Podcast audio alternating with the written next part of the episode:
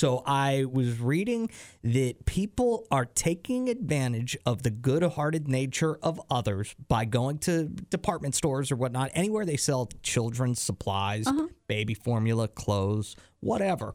And they're, you know, just camping out in the aisle looking at the baby food or whatever, and then they will go up to somebody and say, "Oh my gosh, I'm I'm I, I'm so embarrassed to have to do this, but could could you please buy me baby formula for my my child? I don't have the money to be able to feed my kid." And then that person will buy the baby formula, give it to the person who asked for help, and then the person who asked for help will take the baby formula to customer service and get a refund for it and take the cash. Whoa. Can you believe that? That is really messed up. Like I hate this. I can't imagine what kind of Taylor Swift karma is coming for you if you do that. Because I mean, like that person out of the bottom of their heart was trying to do something good, like get some baby formula or whatever it is, trying Yeah. to help somebody who they feel like is just down on their luck. mm-hmm. And then you take advantage of that.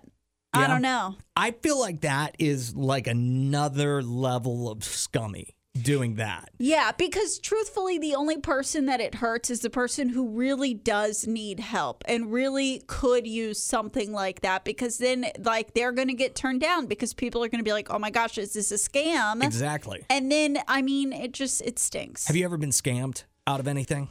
I don't think so. Knock whenever I was wood. like, whenever I was like 17, me and a buddy were walking into uh, Kmart. So it was a while ago.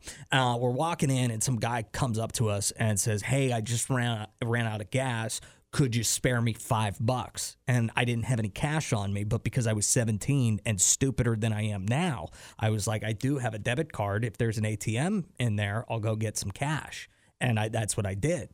I went in. He asked me for my address so he could mail me money back. He was oh my goodness, me why would you do that? because I was 17 years You- old.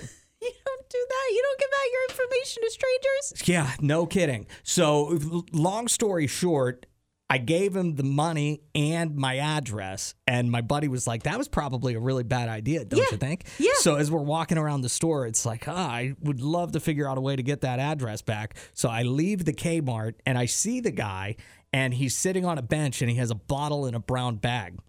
Curious enough. Yeah. Uh, and he he then told me he explained to me that he saw a buddy right after he took my Uh-huh. money, and his buddy was like, "You're looking stressed out. You need a drink." So that's where Uh-huh. the drink came from. And I said, "Okay, fair enough. That's your lucky day, apparently. Uh, could I just have my address back? Just go ahead and do me a favor. Pay forward that good deed I did to you."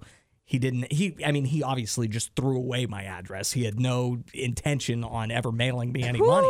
But then I was freaked out because I, I don't know. Does he have my address? Is he planning on robbing me? So my buddy, being as brave as he is, hightailed it across the street, left the situation, and called the police. Then I get to my buddy. The police are there. Uh, I give the police officer my story, and the cop just says to me, "Has nobody ever told you not to talk to strangers?"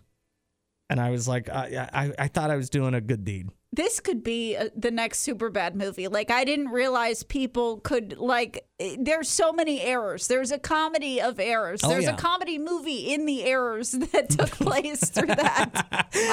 Yeah, yeah. So that was the last time that I ever gave money to anybody. And I'll never do it again after that moment. Wow. Never again. Wow.